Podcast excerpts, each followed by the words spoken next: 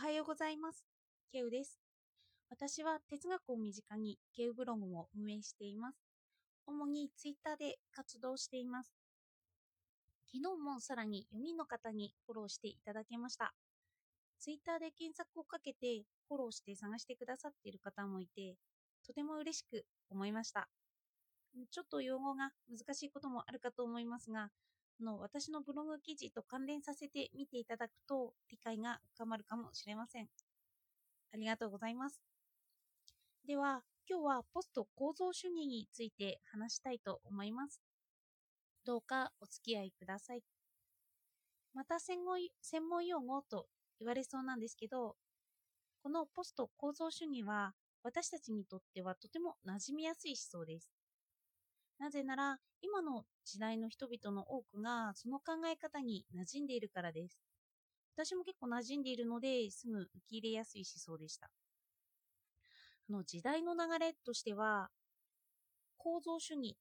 が1970年代に流行って、その構造主義の後の思想の流れという意味で、ポスト構造主義と名付けられています。ポスト構造主義を知るのに、まあ、構造主義という言葉は知る必要があるかもしれませんけど、まあ、1970年代の思想の次の思想という流れなんですよね。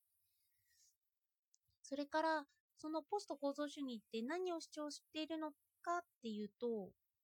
固定化された考えに対しての疑問です。また哲学の原点に戻るように、哲学で思想を固定化させてきたことに対して、またそれを解体させようとする動きなんですよね。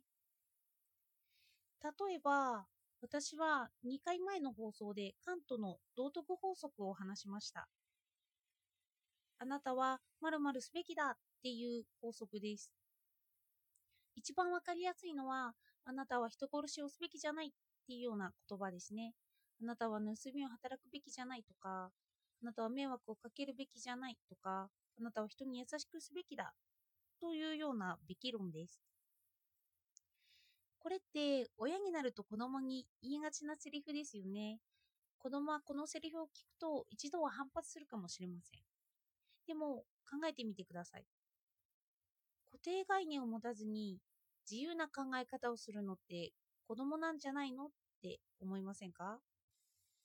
子供って何でも物事を新鮮な目で見たり、いろんなことに疑問を持ちますよね。昨日の話で言えば、エポ系をいつもしているような状態です。世間のいわゆるいろんな言葉が分かっていないから、分かっていないなりにその言葉を考えています。昨日私の息子6歳なんですけど、それと会話をしていて、まあ、昨日はお話してと言うから、じゃあエポ系って何？って話してあげようかなんて、まあちょっとずつ哲学用語なんて教えようかななんて話したんですけど、ちょっと話してて気がついたんですよ。息子はそこまで先入観があるわけではないのから、普遍的な事柄とか世の中の常識的なことに対して、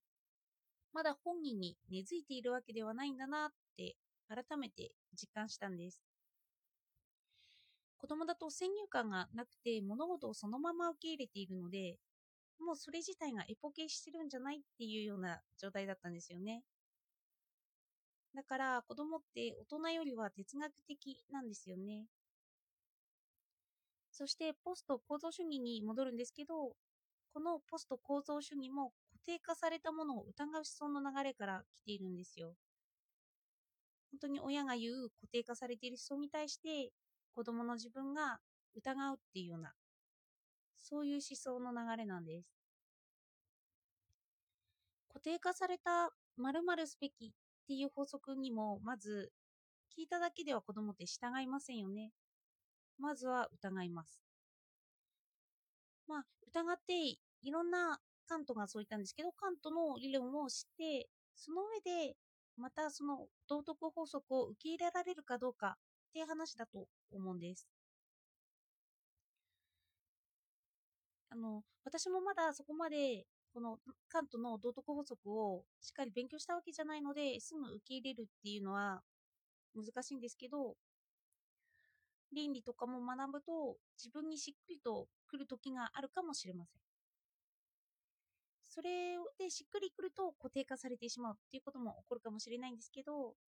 その過程を得ると子供が反発する視点っていうのも自分にとっては受け入れやすいことなんですよね。あの子供も大人になるにつれて何らかの価値基準を自分に持っていきますよね。それは私たちが普段考えなくていいようにするには必要な事柄になってきます。人間って合理的な生き物ですし、そこまで考えることが得意じゃないです。それで自分で価値基準を獲得していきますよね。哲学は疑いますけど、よく固定化された思想は作っています。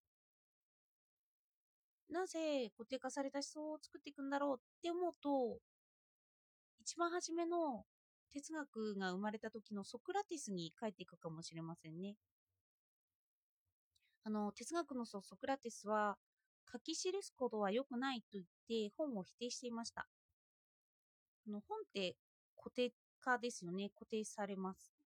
書かれていることは、その後に筆者がどう扱おうか、どうその後に筆者がどう思うか残っています。でも人間だから考え方って変わりますよね。だから哲学家哲学者自身でも前期後期に分けて考えられたり、意見に矛盾点やパラドックスが含まれたりしています。一度固定化されたものが根付いて、またそれを疑って、また構築していこうっていう哲学の原点に変えるようなポスト構造主義ですよね。あの、構造主義っていうのがちょっと世間を埋め尽くしすぎたのかもしれません。構造主義っていうのは言い切ってしまえば、私には独自の考えなんてなくって、社会の考え方を反映させているだけなんだよっていう思想です。それで構造主義の固定化されている人にも疑いをかけるし、その他にも哲学がやっている理論体系を作っていた事柄にも疑いの眼差しをかけます。一時期流行ったどうして人に迷惑をかけていいけないの？というような問いをもう一度自分で問い直していくような思想です。このような問いはたくさんできますよね。それから問いの新しさで言えば、今は科学技術を問題にしやすいので、この関連からはたくさん問いが立ちやすいです。科学は役立つんじゃないの？という問いだったり、AI は人間を超えるの？というようなのとか、情報化社会と言われているから、情報を集めれば集めるほどいいんじゃないの？ということに対しての問いです。この社会で普段いいいいこととされているようなことに対して疑問を持つんですよね。歴史的にはやっと積み上げて固定化してきたという事柄に対して切り崩しをかけるような思想です。でも私は人は自分で問題を持ってこそそれが自分のこととして根本的に受け入れられると思います。のもし私が何か価値観を持っているならそれを疑ってみなければその価値観は自分にしっくりと来ないような気がするんですよね。ただ借り物の思想を手にしているだけな気がします。本当に良い思想だったとしても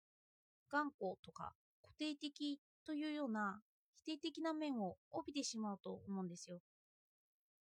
だから自分の思想にするには一度その思想を疑って例えば哲学は脱構築するというようなことを哲学は脱構築することだというような人もいますよね。これも固定化されたされている思想なんですけどそれを獲得するにはもう疑っているよっていうことが含まれていますよね。疑ってきたから脱構築できるよっていうような思想を自分で持ってるよっていう人です。そういうのもいいですよね。なので、その脱構築っていう思想を持つには、脱構築しなければいけないというような。では、今日も聞いていただいてありがとうございました。